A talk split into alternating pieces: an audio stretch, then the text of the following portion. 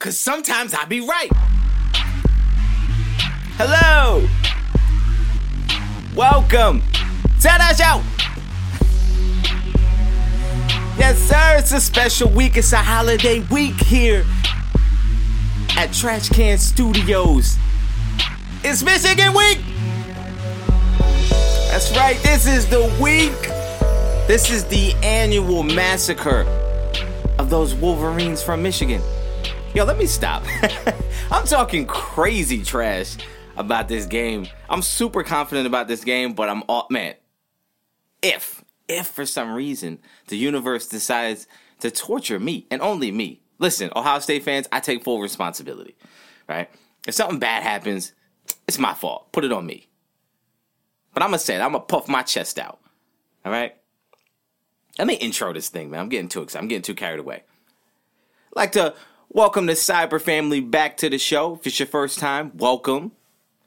This is Sometimes I Be Right. I'm your host, John Farris, reporting live from Trash Can Studios. As always, joined by my co host, Wally. Say what's up, Wally. It's a little chilly today in Trash Can Studios. Got the little heater going.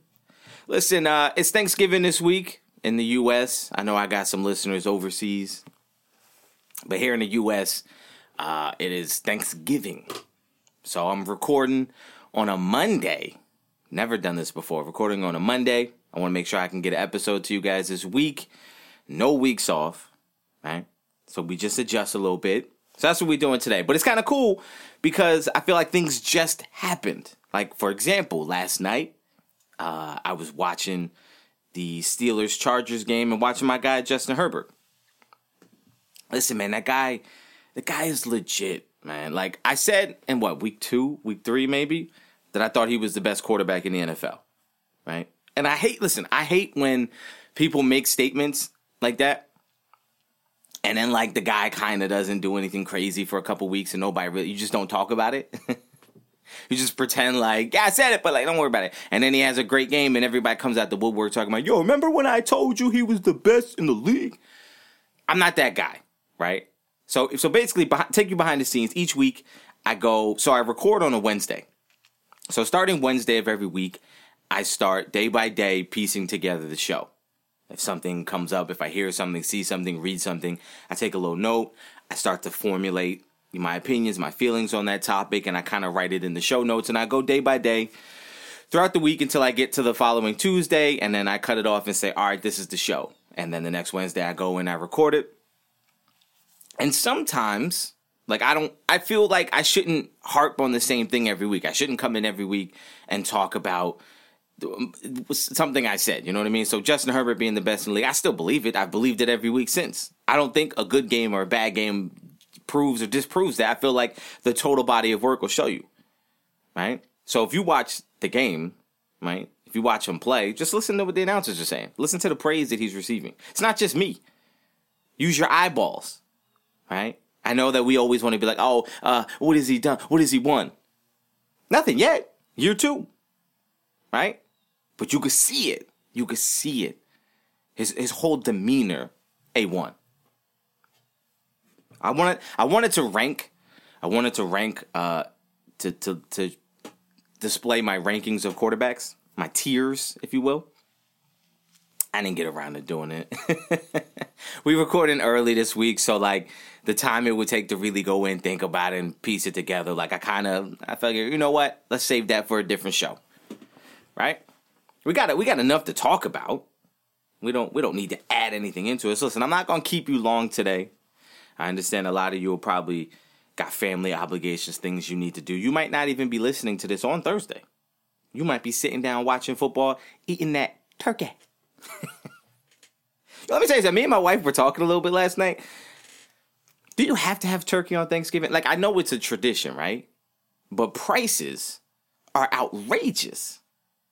They charging crazy prices at the grocery stores now for like these turkeys. It's like a hundred dollars for like a five pound turkey. To me, that just don't seem worth it. I don't know anybody outside of me. Listen, I I love turkey. I like eating it. I like it on Thanksgiving. I like it outside of Thanksgiving. I love leftovers. Like that's me. I'm a turkey guy. Everyone I talk to says turkey's terrible. They say turkey's dry, it's nasty, it's the worst part of Thanksgiving. What? So for me, I'm like, all right, if nobody really wants turkey, can't we just get chicken? can't we just buy a couple already made rotisserie chickens, slice them up, put them on a plate, and then serve it? Why am I putting on my oven, getting my house all hot, right? For some turkey that nobody really wants? I don't know. Y'all let me know. Listen, me, if, if it's my choice, make the turkey. If I'm hosting, y'all getting rotisserie chickens. I might not even tell y'all that it's chicken. I might just pretend as if it's turkey. And I might I might be the first one to make the comment like, yo, is it just me or does this turkey taste a lot like chicken? Huh. Like, damn, babe, you hooked it up this year. anyway, let me get back on track, man. Listen. like I said, I'm not gonna keep y'all long this week. We're gonna get in and out. Uh, I'm trying to think of where to start. Let me just let me just go through my notes. I I'll go through my notes the way it's listed. Look, the first thing that, that popped up to me in the last couple days was um, the Thursday night game was the uh, it was the Patriots and Falcons. And it was the Mac Jones was playing, and the conversation started becoming. They're starting the the praise train is is getting into full gear for Mac Jones, right? and me, I'm a natural like um contrarian. So like where, wherever the the masses are going, I kind of pause for a second before I join the crowd, and I, I I ask a question. I look around. Let me make sure. Now that's when it comes to sports, music, movies, all that stuff. In real life, if I'm at the store and there's a group of people running, I ain't asking questions. I'm going to. but in sports wise, in this one, I'm gonna ask a question. If everybody says Mac Jones is great, Mac Jones is great, Mac Jones is playing really well, he's playing great. My first question is: Is he? Is he playing great, or is the team just having success? So we assume, because as I've said before, so much of success and failure of an individual player, so much of good or bad, is based on the team's success. A quarterback who's having a good season will be considered, oh, he's having a great year because the team is seven and one. But if that same team was, I don't know, one and seven, and that quarterback had the same numbers, they wouldn't say he's having a great year, but you know the team's just not winning. They would, he's having a down year. Like countless examples of that. So many, in fact, I won't even give you one. So I had to ask the question is he really playing well? Is he doing a really good job? Or is is it just that the team is doing well? So when I went in and I looked, I said, hey, let me take a look at this. Let me take a look at this. And Mac Jones for the season is completing 70%. That's really good. That's really good, especially as a rookie. He's got 2,500 yards, uh, 14 touchdowns, 8 picks, a QB rating of 94.7. Now, all of those numbers at this point in the season after about nine, ten games, it's pretty good. It's pretty good.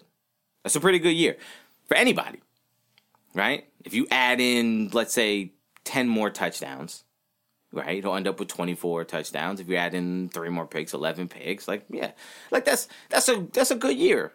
It's a solid year. And for a rookie, when you put on top of the icing, what, what am I talking about? When you put, when you put on top that he's a rookie, it makes you realize, like, oh, okay, like, yeah, he's playing really well as a rookie. So it's not just the team is having success, he's actually having success himself individually. Now, that got me to thinking. Because again, remember, natural contrarian always first thought is to take a step back from the consensus, think outside the box. So is what what is everyone else doing? what are the other rookies doing? So there was four major quarterbacks that were that were in this draft. It was Mac Jones, Trevor Lawrence, Justin Fields, and Trey Lance. So I decided let me get let me get a little feel on what everybody else is doing. Now Trey Lance is the one who's played the least. I think he's played like two games.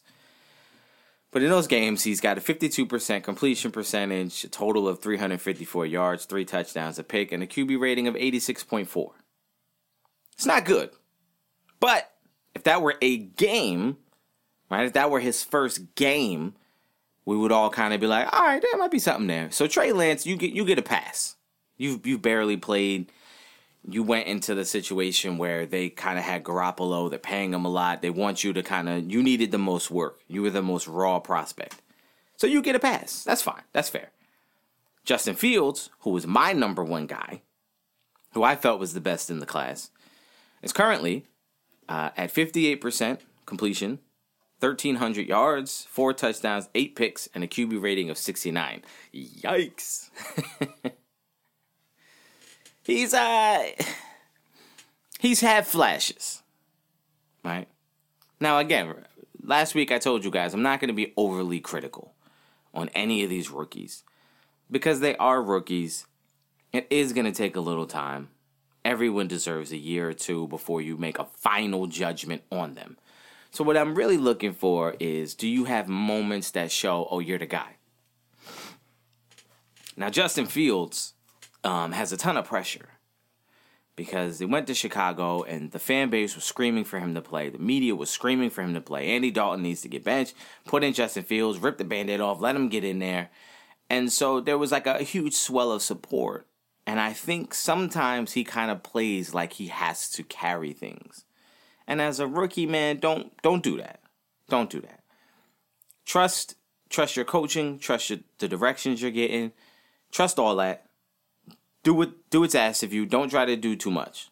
You're gonna get yourself in trouble. And I think that's what's happened with him. I think he's got himself in a little bit of trouble because I think he feels like he's really elite, and I think he knows what he can do, but he's just like, I'm trying to think of a way to compare it. It's like,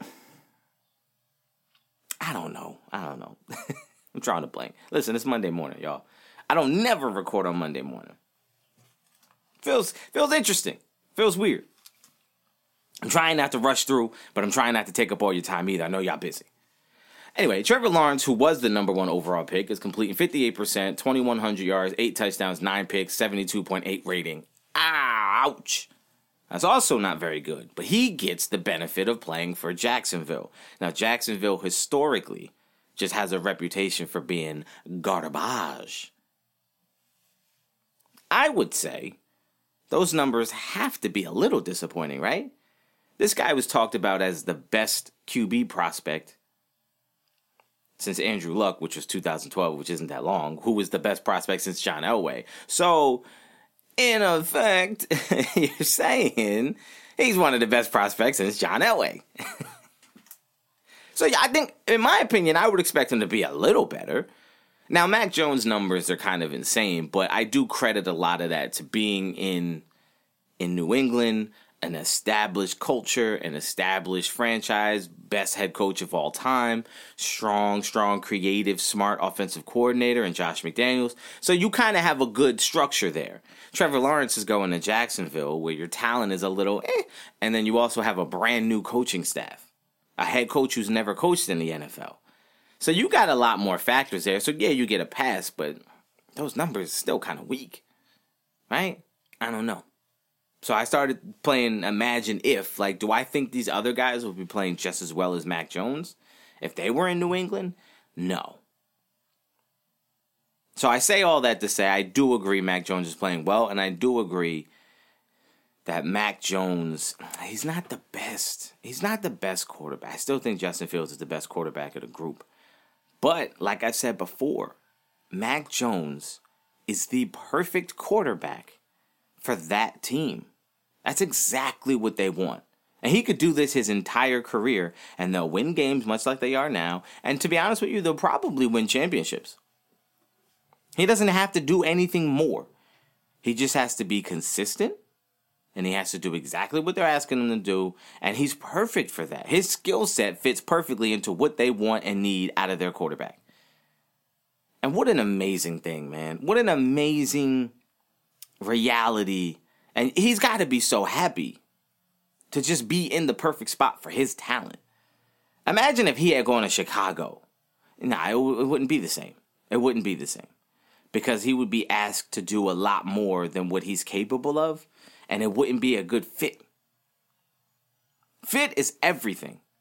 Fit is everything. It's so it's so crazy.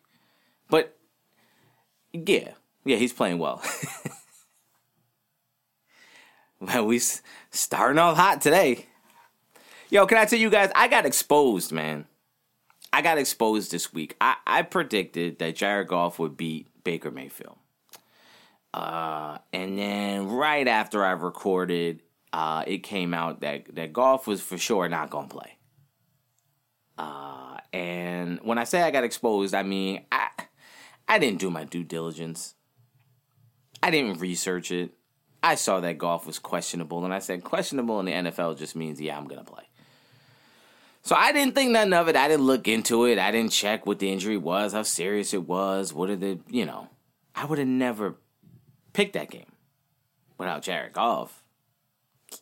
I don't even know who they put in there. Some dude I never heard of. Right? But, but, sometimes I'd be right. In this case, I was wrong. they ended up they ended up losing to the Baker Mayfield led Browns. But the Browns won 13 to 10. Huh? to a winless team that didn't even have their starting quarterback. Huh? Now I know you say, well, you don't play the quarterback, you play the other team's defense. And defense is pretty solid. Sure they are. But you're Baker Mayfield. You want a big contract. You want to be paid. Right? So you want to talk about the injuries Baker has and what he's playing through? He's playing for a contract. He has to. He has to play. He has to push through. He's playing for a contract but you only you only put up 13 points. Hey, hey, hey, hey, remember 2 weeks ago? Y'all everyone swore up and down that the Browns were better off without OBJ. That Baker Mayfield was better without him. That Baker Mayfield was going to be balling out. Baker Mayfield was garbage yesterday. That's coming off of a loss. Like Yo, I said it. Baker Mayfield is average. Average. And I said, I said Baker Mayfield is Ryan Fitzpatrick. I said it. That's it. I said it. Was it disrespectful? Sure, maybe. I'm sure Ryan Fitzpatrick is like, yo, don't disrespect me. Don't make it seem like I'm the comparison when you want to say somebody's average, but that's that's what he is. So I told you I was to go back and I was to figure out Ryan Fitzpatrick's averages for a season. So Ryan Fitzpatrick wasn't always a starter. He started about eight years. So I, I looked through his career numbers and the seasons that he, he started 10 or more games. I used those seasons as like the marker. So there was eight of those. Right? Listen to this. He averages as a starter 3,095 yards. That's what he'll average. If you start Ryan Fitzpatrick, he'll get you about 3,000 yards passing for the year. 20 touchdowns, 15 interceptions, a QB rating of 82, and complete 61%. Right? That's what he'll average. That's like an average season. That's a normal season for Fitzpatrick. That's what he's going to give you if that's your starter, right? Compare that to Baker Mayfield. I did that too. I took this year out. So I took the last three years. Right? Baker is averaging 3,705 yards. So he's going to give you 700 more yards than Fitzpatrick will. But that's still, that same ballpark, right? That's not that crazy. Okay? He's going to average about 25 touchdowns. that's only five more touchdowns than Fitzpatrick is going to get you. Now, listen, some people might say that's that could be two, three wins. Sure, maybe. Maybe. He's going to throw 14 picks. It's only one less than Fitzpatrick. He's going to complete 62%. It's only one percentage point higher than Fitzpatrick. And he's going to have an 89 QB rating. What? Those guys are so close. So close. He's so close. His averages over the first three seasons of his career versus Fitzpatrick, what Fitzpatrick will average versus what Baker Mayfield averages is so close to the same. Why, why, why is there even a question of should we pay Baker? Now, I heard somebody say, I ain't gonna say no names, but I heard somebody say, oh, you gotta sign Baker because Baker totally turned around the Browns. Huh? Huh? Say that again? He turned it around? He, himself. He turned it around. Okay. Okay. Jarvis Landry coming had nothing to do with it. That he's not good. He's not good. Uh, uh, the running game has nothing to do with it. Nah, they're not good. No, they're not good. All the, the first round draft picks on defense have nothing to do with it. Myles Garrett has nothing to do with it. Nah, nah, nah, nah, nah. It's, no, it's Baker Mayfield. Again, it's so stupid. Why do we credit Nick, without Nick Chubb? That team's going nowhere. That team dep- that team needs the running game. They are desperate for the running game. That's what we know. They are desperate for the run game. They need it. Baker Mayfield needs that run game to play well. They won yesterday. Baker Mayfield was garbage. They scored 13 points and they won. The defense held it down. Now, again, they're going against a backup quarterback, so say whatever you say, but defense saved the day. Defense made sure it never got out of hand. You guys don't have to do much. We got this one today, and they won. But Baker Mayfield gets credit for turning the franchise around. Listen, Cleveland has had a huge, huge, huge, huge disastrous run of bad quarterbacks that they've drafted. And they got one who's average now. He's average. And you want to, you'll have to pay him between 45 and 35 million dollars a year. Do you think Baker Mayfield's worth 36 million dollars a year? That's who you want to pay $36 million to. Nah, you don't. You don't. There's no way you want to. And if you say, yes, I do, you're an idiot. Because you essentially want to pay Ryan Fitzpatrick $36 million a year to be your quarterback. That's essentially what you're saying. Listen, the Browns, if you bring another good quarterback, another average quarterback in there, you're going to have the same results. But as a franchise, you shouldn't be settling on Baker Mayfield. He's shown you nothing. This now his fourth year. He's shown you nothing to say, give this guy the check. Nothing. Nothing. If he does this with any other franchise other than the Browns, who have a terrible track record at quarterback, if he plays this same way for any other franchise, no one's clamoring for him to get paid. He'd be gone. He'd be like, ah, this is over, right? We this is over. Let's draft somebody else. You want to know how I know this? Because Jared Goff has better numbers in every single category, okay, over his career than Baker Mayfield, and they're ready to get rid of him in Detroit.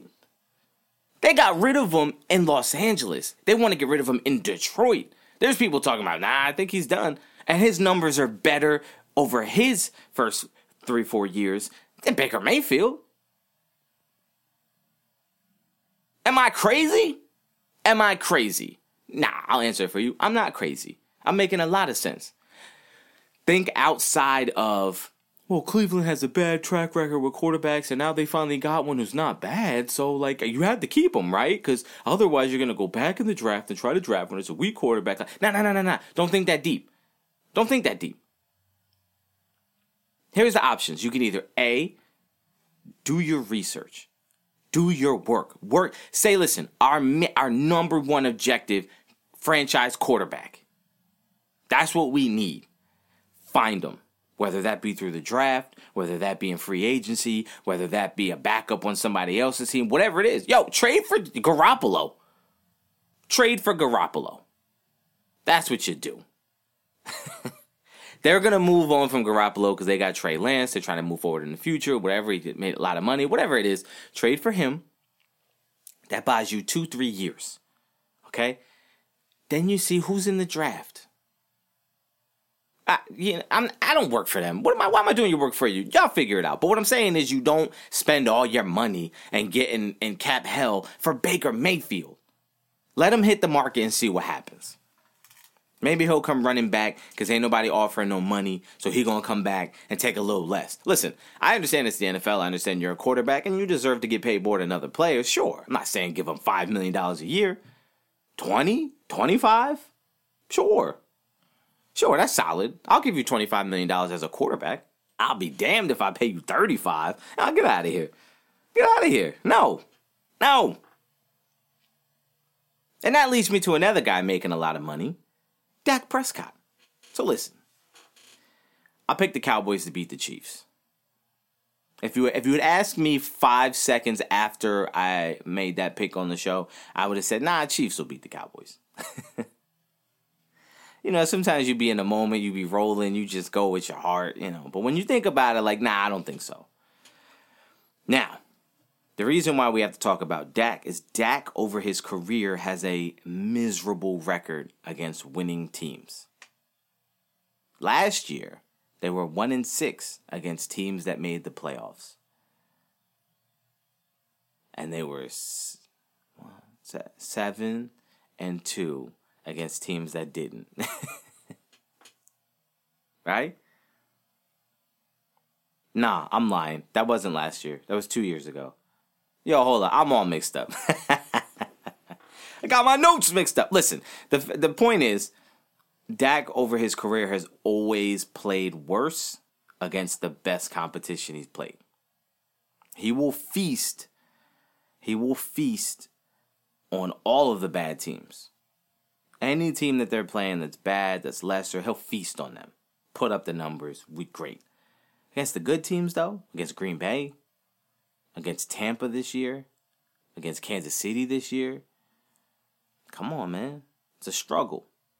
Now you could say week one he played great, blah blah blah. Sure, he put up some good numbers, but they lost.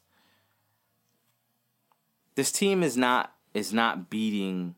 If you go into the game and you say, "Oh, it's a toss up," or if you go into the game saying, ah, the other team's favor, this is going to be a big test for them, they come up short. So as a fan, I have to ask myself, like, do I think the Cowboys are are really good, or are they just beating a bunch of bad teams? What is it? Which one is it? I think it's somewhere in the middle.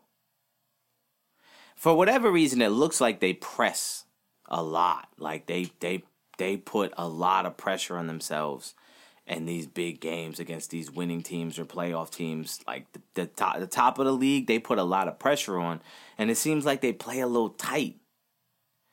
Come on, man. You had Cedric Wilson yesterday dropping passes like right in his hands. Like you don't never do that. Now I will say, CeeDee Lamb didn't play the second half with a concussion. Right? So that that that made a big that was a big deal. Amari Cooper didn't play. That's that hurts. You got your top two receivers out. That's sad. that's a big deal. Right? But still, I thought the defense played well yesterday. I thought they did what they were supposed to. They did the best you could ask for. If the offense puts up any points, changes everything. That game was winnable and too many mistakes, too many drops, too much hesitation from Prescott. It just that was a game. You know what that was for me? That was a game, and I've seen this a lot from Dak, where Dak needs to stop trying to be a quarterback and just play football. That was a play football game.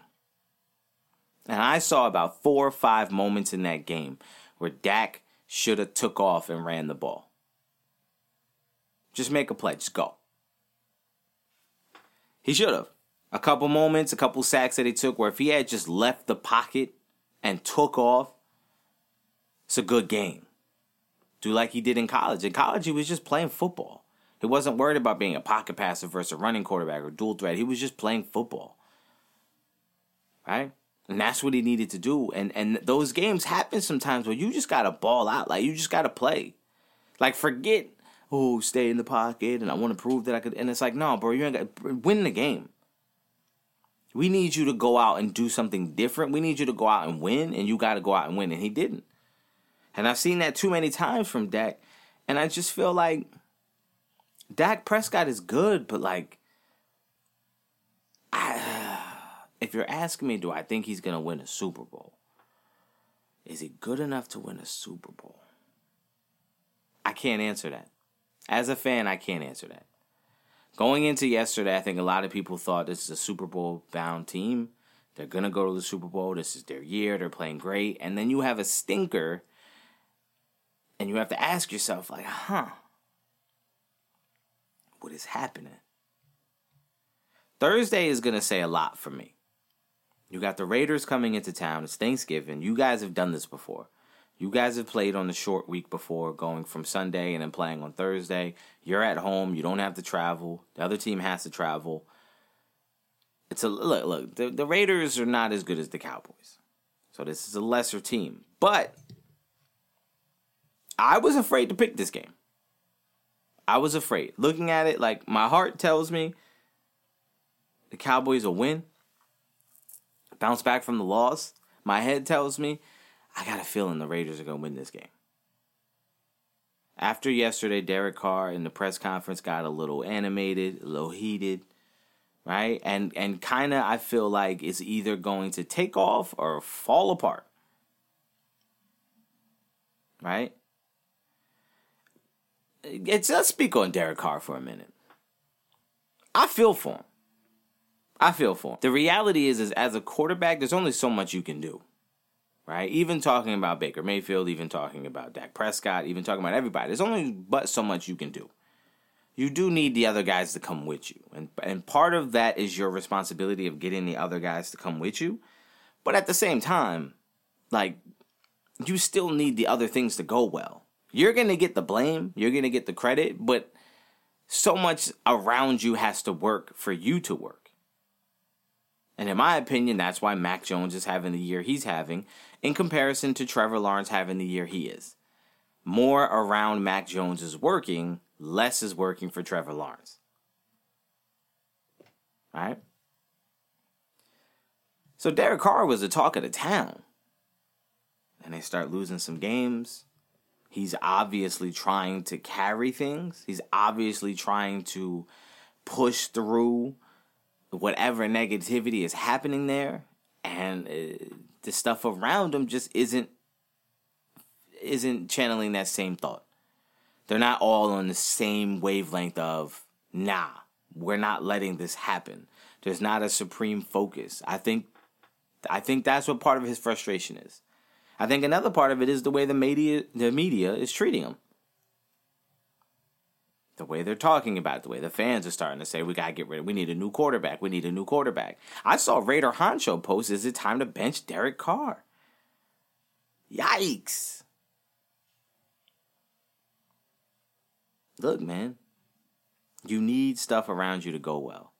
Now, hey, listen, Browns. Derek Carr might be available, bro. You might be time to say bye bye to Baker and hi hi to Derek Carr. Ah, now see what I'm saying? See what I'm saying, Cleveland? Let's move on, man. Let's move on. So I, I called Utah beating Oregon on Saturday night. We're going to spend just one second on this. I just have to say one thing. Oregon was on the road against Utah at night on Saturday night. That I'm telling you, night games in college football are scary. If your team is playing a good team on the road at night, it's scary. It's a scary proposition in college football. I don't know what it is. I think it might just be these are kids. You're at home. There's more energy. You spent the whole day anticipating it. The fan base, you know, college football is like noon on Saturday. Like we was just partying last night. We barely up. We go into the game and we might get a little rowdy, but it's at night. I've been up all day. I slept in. I got up. I've been drinking. I've been partying. I'm rowdy. Like the atmosphere is totally different for a night game. And you're Oregon, who in my opinion is good, not great. You're going up in, against Utah, who's also good, not great, but good. But you're on the road. For them, this is the biggest game of the year for them. For you, eh, we beat Ohio State. Now, what's going to happen? Logically, uh, Utah should be favored. And if one thing goes their way, game over, man. Game over. You got no hope. You got no shot. And that's what happened. One thing went their way, the momentum started rolling, they started believing, they got a little cocky, they started being like, we un- we unbeatable, we untouchable. Run back a, a kick, psh, game over. At that point, game was over. You could turn off the TV. It's over. When that kid ran back that punt, gee, over, over, So I only I only brought it up to mention to you, uh, home games at night. The pick whoever's playing at home, unless they're clearly going against a better. Like week one, Minnesota played Ohio State. Ohio State was better. You would you would favor Ohio State, right? But if Ohio State is playing Georgia at home at night, I favor them. Whoever's home at night, favor them. Let's talk about Ohio State. Because Ohio State was playing Michigan State, who was ranked number seven. And I said to you guys for weeks, for weeks, I've been saying number one, Michigan is not as good as they're ranked. Michigan's not a top 10 team. They're not. And I said Michigan State, not the seventh best team in the country. They're not. I said it when they were what, number three, number four? I said they weren't the fourth best in the country. Y'all bugging. Right? And what happened? They go to Ohio State. That game was 49 nothing at half. It's 21 nothing at the end of the first. I think here's all right, let me I gotta I gotta tell y'all something. Let me let me let me share something with you that you might not have heard yet. Ohio State is really good. Ohio State has athletes everywhere. Okay? You look at their receiving corps. Bro, Chris Olave, first round pick. Garrett Wilson, first round pick. Jaxon Smith-Njigba, if he was eligible, first round pick. They got Jeremy Ruckert at tight end. Look, I told you, Jeremy Ruckert is going to be a monster in the NFL. He happens to play at Ohio State. He don't get as many targets as he should. That guy's a beast. I'm telling you. They got TreVeyon Henderson at running back. Animal. Number one. Number one in the country. Number one in the country coming out of high school. Number one. Ohio State has gotten the number one or two receiver in the country recruited for the last like four years in a row. They just keep coming. The receiving corps is insane. And guess who they got throwing them the ball? CJ Stroud. Come on. Heisman favorite. Listen, if this guy goes and does against Michigan what I think he's going to do, give him the Heisman. Give it to him. You have to. It's his. It's his. Like, I you just for fun, I went back and I started looking up the comments and the criticism of him after the Oregon loss and after the uh, Tulsa win, but it was like a close win. It was closer than it should have been. And I looked at it and I said, and I started reading through the comments to see how people were trashing him. They were trashing Ohio State. They were trashing the defense. They were trashing everything. Now, listen, they switched defensive coordinators. They, they got the young guy calling the plays now. That was big. Right? The way they were trashing Ryan Day, saying he wasn't ready. The way they were trash trashing CJ Stroud was insane. And I remember I came on here and I defended him for like three straight weeks. I kept saying, yo, y'all crazy. I, I reread a comment where this one guy said, Yo, uh, I'm not saying CJ Stroud is bad or anything, but I just think the other guys deserve a chance to show what they could do. Like, what? What are you talking about? In what world do you live in where you have a starting quarterback and then you just put in the backup and let them play a game and see how he does, and then put in the third string guy and see how he does. Like, what are you talking about? They solve all that in practice, bro. They solve all that in camp and they figure out who's the best guy that's our starter, and you go forward. You ride it out. Unless he does something absolutely atrocious, you ride it out. What are you talking about? And they were just saying, yeah, it's time to see somebody else. It's time to see with somebody else. And I was like, oh my God, I couldn't believe it. It brought me right back to the beginning of the year where I was defending this guy and I felt like a lunatic. Like, what do you guys now look at him? Now look at him. The, yo, that throw he made to Chris Olave, the first touchdown, when he threw it a rope, was unreal. And then the second touchdown to Chris Olave in the back of the end zone, he dropped that thing right on the line.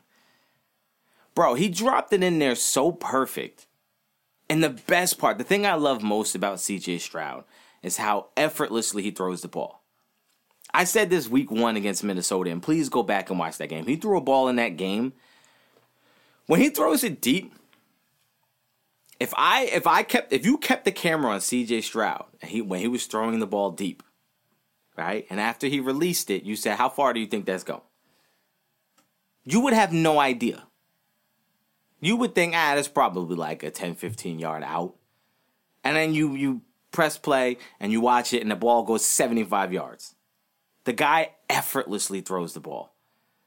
Effortlessly. He never looks like he's you know you see some guy Sam Howell is like that at North Carolina. When he throws the ball, he looks like he's throwing the ball. Like you could tell he's putting some mustard on it, right? If he's throwing it deep, he's putting his whole body into it. You know who else does that? Baker. I'm gonna stay on Baker. I'm gonna stay on Baker Mayfield because he's average and they love him for no reason. Anyway, but he's one of those guys that look like he's got to put a lot of muscle into it. CJ Stroud just effortlessly throws it, man. Just flicks it. Ah, and that thing just sails. That thing soars through the air, drops right in the bucket, and you're like, yo, how? How are you not like top three recruit in the country? How is everybody not trying to like unreal talent? Unreal. What do I think is going to happen against Michigan this week? I think the same thing is going to happen that happened to Purdue. The same thing that happened to Michigan State. I think that's what's happening to Michigan. Look, here's the thing about the Big Ten. And anyone who, every single person, whether you're a fan of Ohio State or not, has to agree with this. You have to. You just have to. As a casual observer, you have to agree with this. No team in the Big Ten looks like Ohio State. They don't. The Big Ten looks like a bunch of strong, not really athletic, but just good, solid football players. And then you watch Ohio State, and they look like they look faster than everybody. They look quicker than everybody. They look like they just look different. They look different. Like, all right, so I was saying to my brother, Ohio State's going to beat Michigan by 40. Eh, like, just by 40, at least. And they said, well, why you think that? Because he said, why you think Michigan's not number six in the country? And I say, because they got no juice. Now, what I mean by that is Michigan has no explosion. They've got no like explosive, like nothing. When they play, they play solid, sound football. That's what they do. They're not going to hit you for a 78 yard touchdown pass. It's not, they, they don't have it. They're going to drive up the field. They're going to eat some clock. They're going to run the ball. That's what they do. They, they don't have no explosive, you know, you're not going to see many drives in a year for Michigan that are three plays, 86 yards. Like, it's just not going to happen.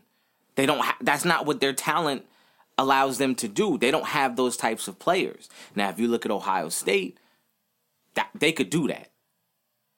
So what happens is you have a team like Michigan who's got no juice, who has to methodically do everything. Well, what happens when you give up an opening drive touchdown?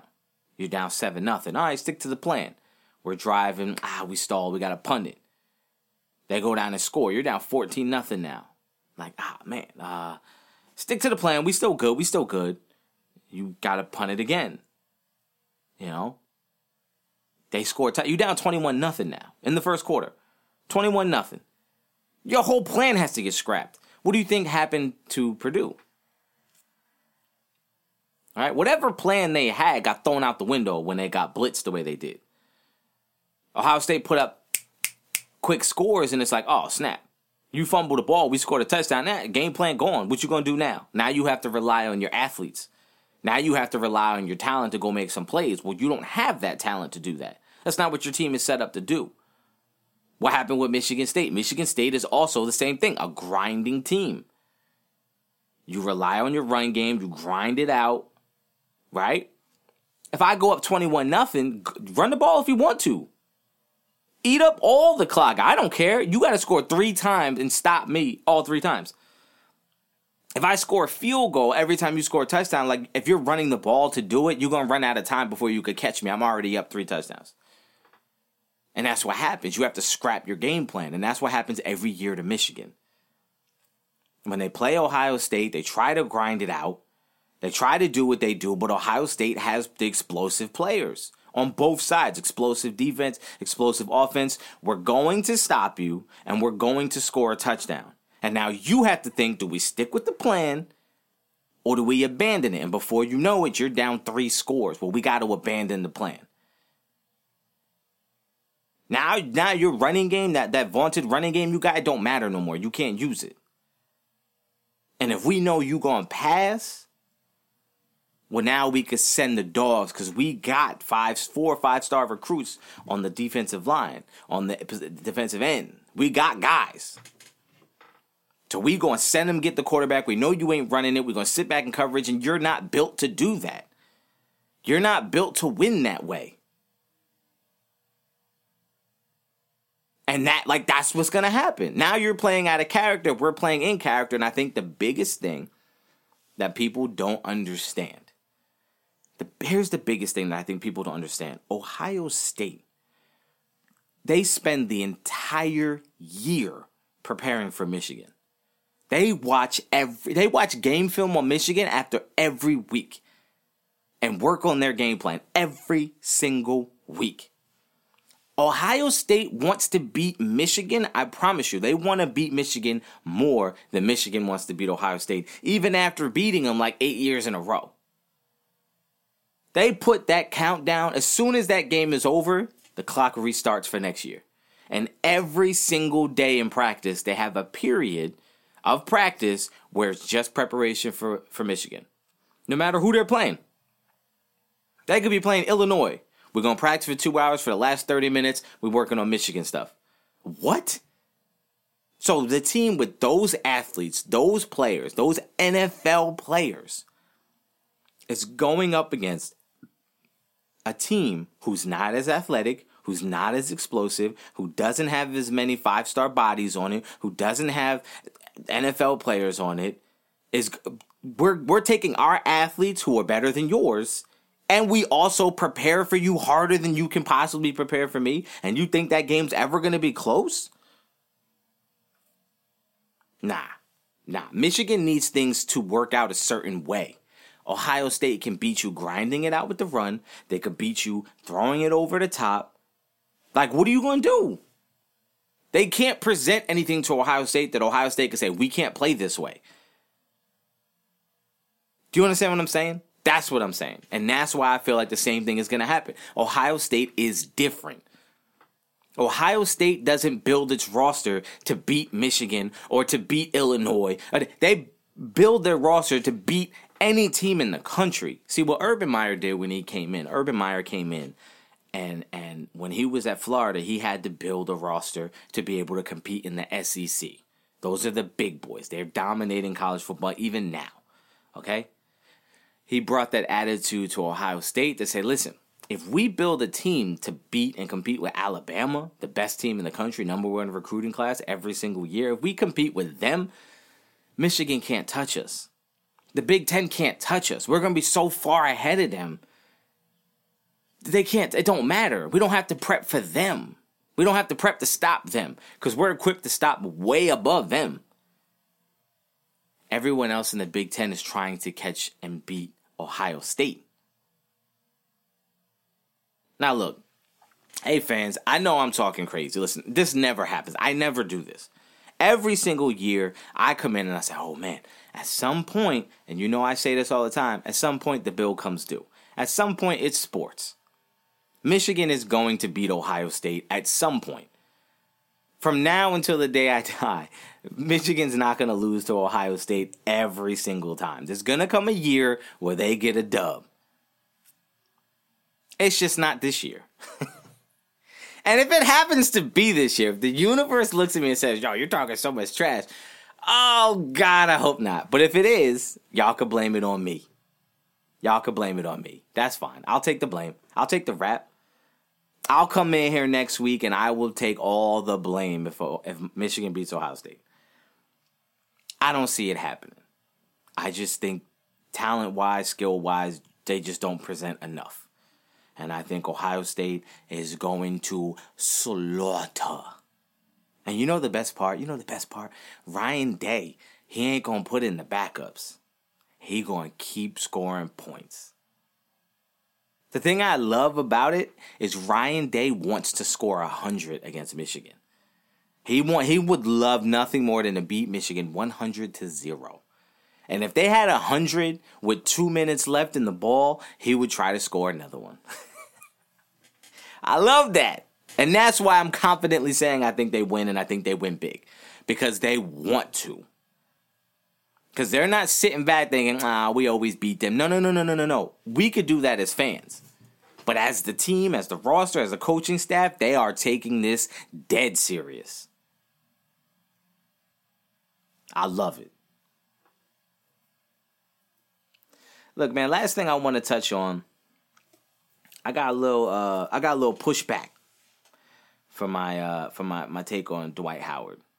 And I said he didn't deserve to be on the list.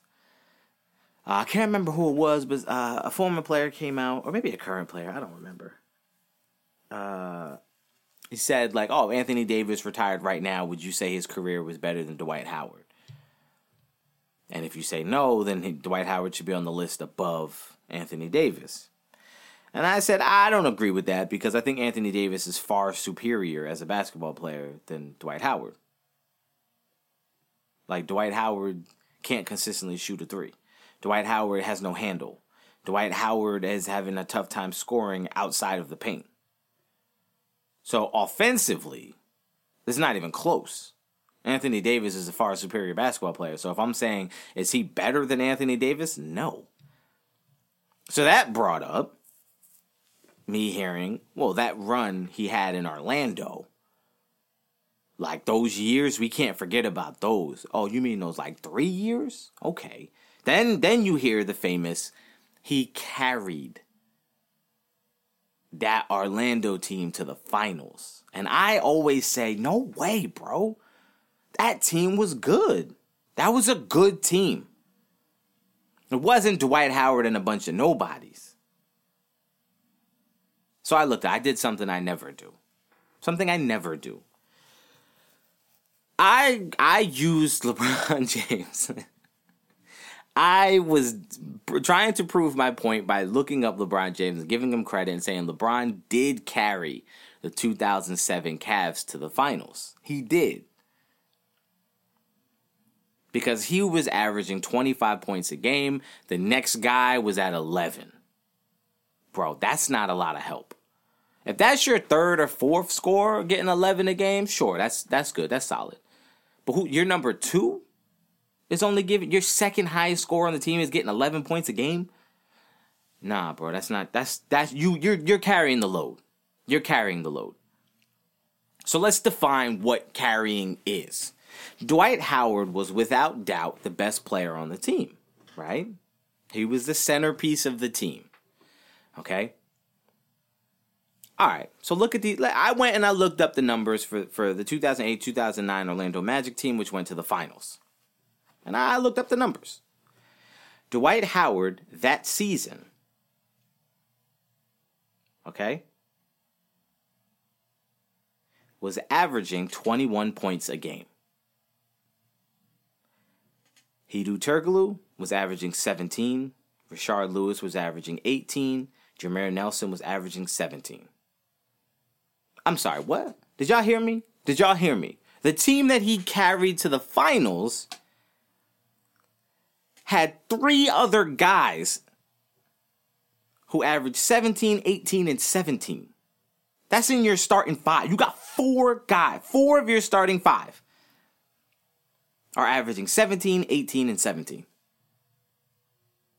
Bro, that's bro, bro. Come on, man. Come on. That like that's that's help. That's I ain't yo. LeBron fans. What what was the last team LeBron was on where he had three guys in his starting five that were averaging 17 points? How many championships do you think LeBron would have if he had three other guys averaging 17 points? All right. On that team, you also had uh, Gortat, backup center. He was a starter in the NBA for, come on, that's a solid player coming off the bench. You had JJ Redick coming off the bench. You had Michael Pietrus coming off the bench. That's a good basketball team. I don't care who you are, would you say? You could say Dwight Howard carried it. Sure, he's the centerpiece. Fine. But that's a good basketball team. Oh, you're right. Those are regular season numbers, right? What happened in the playoffs? Okay, in the playoffs, Dwight Howard averaged 20 points a game. Rashard Lewis, Rashard Lewis averaged 19. Turkoglu averaged 16. Rafer Alston, who had who got forced into starting duty, was averaging 12. Michael Pietrus was getting you 11 off the bench. So so let me get this right. Uh, I carried a team when again my co-star was averaging one less point than me. And then we had a third guy who was putting up 16. And then we had a fourth guy who wasn't even supposed to start, was able to put up 12 consistently. And then we had a guy coming off the bench getting 11. And then we still had Gortat coming off the bench so I could take a breather every once in a while. And he was a really solid option at center who became a starter in the NBA and was good. And then we also had JJ Redick coming off the bench who was shooting 92% from the from the free throw line like who was hitting threes. Now he was averaging 6 points a game, so it's like, all right, that's nothing crazy, but when you look at the bench scoring in totality, they were getting a lot of points from the bench, bro. Look it up. So when you say he carried them, what are you talking about? His two co stars had 19 and 16. What did you carry? You averaged 20. You were you were almost you were a, a, a sliver away from being the second leading scorer. Like you were almost the second leading scorer. And you're going to tell me that he carried them? Y'all need to define what carrying is. I know we want to look at that Magic team as if they were bad, but yo, that's a good role. If I told you you got Hedo Turkoglu, Rashard Lewis, Dwight Howard, Jameer Nelson, Gortat coming off the bench, JJ Redick coming off the bench, Michael Pietrus coming off the bench, that's a good basketball team. That's a good basketball team. Y'all, listen, y'all are right when you talk about the 2007 Cavs. It was a bad team. I might jokingly try to argue that nah, they had some good players. That was a bad team. This is not a bad team. You guys might not think Turkoglu is any good. You guys might not you might not remember him as being good. He's a really good player. You might not remember Michael Pietrus being good because when he had to become a starter, and when he went somewhere else, it wasn't quite the same. Like in that position for that franchise, what they were asking him to do, come on, man. He did exactly what he needed to do. Played really tough defense, got you 11 points a game off the bench.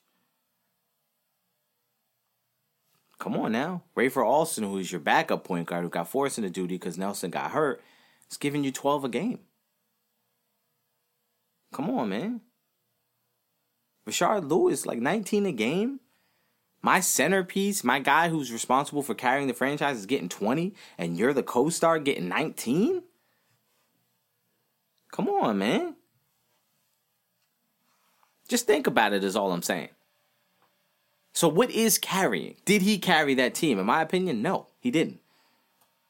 No. Wasn't even his best statistical year. Look, that season he didn't even put up his best numbers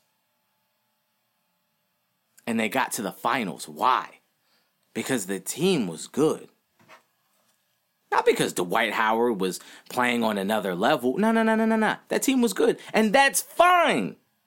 There's nothing wrong with that. You don't have to point to a single year and say, this is why Dwight Howard deserves to be on the list. Look, I don't think he does, but I'm not mad if he is. Like, I wouldn't be having this conversation and be talking about Dwight Howard shouldn't be on it. Get him off the list. I wouldn't be saying that if he was on it. But don't make it seem like he didn't make it because of politics or he didn't make it because they're just hating on him because of what he's done in the last couple years or because Kobe Bryant called him out and ever since then nobody respects him. No.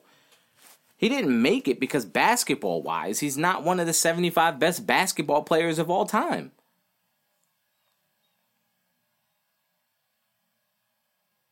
He's an in shape Eddie Curry. I'm just playing. I'm just playing. But he's not one of the best. Uh, he's not one of the 75 best of all time. I don't think so. I think when it's all said and done, Anthony Davis will have a better career than Dwight Howard. Um, I so I I look at that that is like you have to have some current players and you have to kind of project. And projecting, he definitely projects better than Dwight Howard because if they were coming out of college, well, Dwight Howard came out of high school. When they, if you were able to draft, who would you take? A prime Dwight Howard or a prime Anthony Davis? I don't even like Anthony Davis, and that's not a hard choice for me. That's the point. Hey, look, man, that's my time. I told you I wasn't gonna keep you too long today. It's a holiday week. It's uh listen, Ohio State fans rejoice, man. This is this is the week we beat Michigan. It's finally here. It's like early Christmas. listen, man, my picks for the week. I got Ohio State trouncing Michigan. I'm calling it they're gonna win by. Uh, I'm, I'm gonna stick with 40. I'm gonna say they're gonna win by 40. Listen, if they lose, listen, if, if I've cursed us, if I've doomed us all, put the blame on me. I'll take it. I got big enough shoulders to carry it. I got uh I got Oklahoma actually beating Oklahoma State. I think there's a lot of hype around Oklahoma State right now. I think a lot of people were starting to jump on that bandwagon. Oklahoma, they had the loss. They kind of seem like, eh, like I said, playing with fire. They're, they're going to be looked at as, as, as the underdog a little bit.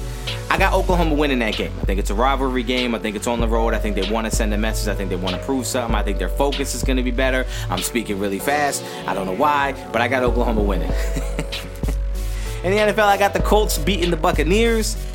I think the Colts are kind of surging a little bit. I think they kind of figured some things out. They kind of figured out their identity. I think the Buccaneers, I think they're just getting ready for the playoffs, man. I think they just want that, that title run again. I think they're kind of over the regular season thing. They got a lot of older players. That happens sometimes. And uh, uh, against. Uh, against my better judgment, going against my head, picking with strictly my heart, I'm taking the Cowboys to bounce back and beat the Raiders. I'm gonna just put a caveat on that asterisk. I wouldn't be surprised if the Raiders won. Those are my picks for the week. Look, man, look, man. Uh, I hope everybody has a great holiday weekend. Uh, be safe out there. Listen, if you're gonna go out for Black Friday, do some shopping. Look, protect your neck. You know what I'm saying? Head on a swivel, baby. Listen, man, uh, thank you guys for joining me. Uh, if this was your first time, I hope you got something out of it. I hope you uh, come back again next week. We do this every single week on Thursday.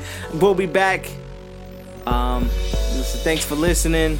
Cyber family, love you. Everybody else, follow me on Instagram at the John Farris. I'll see y'all next week. God bless.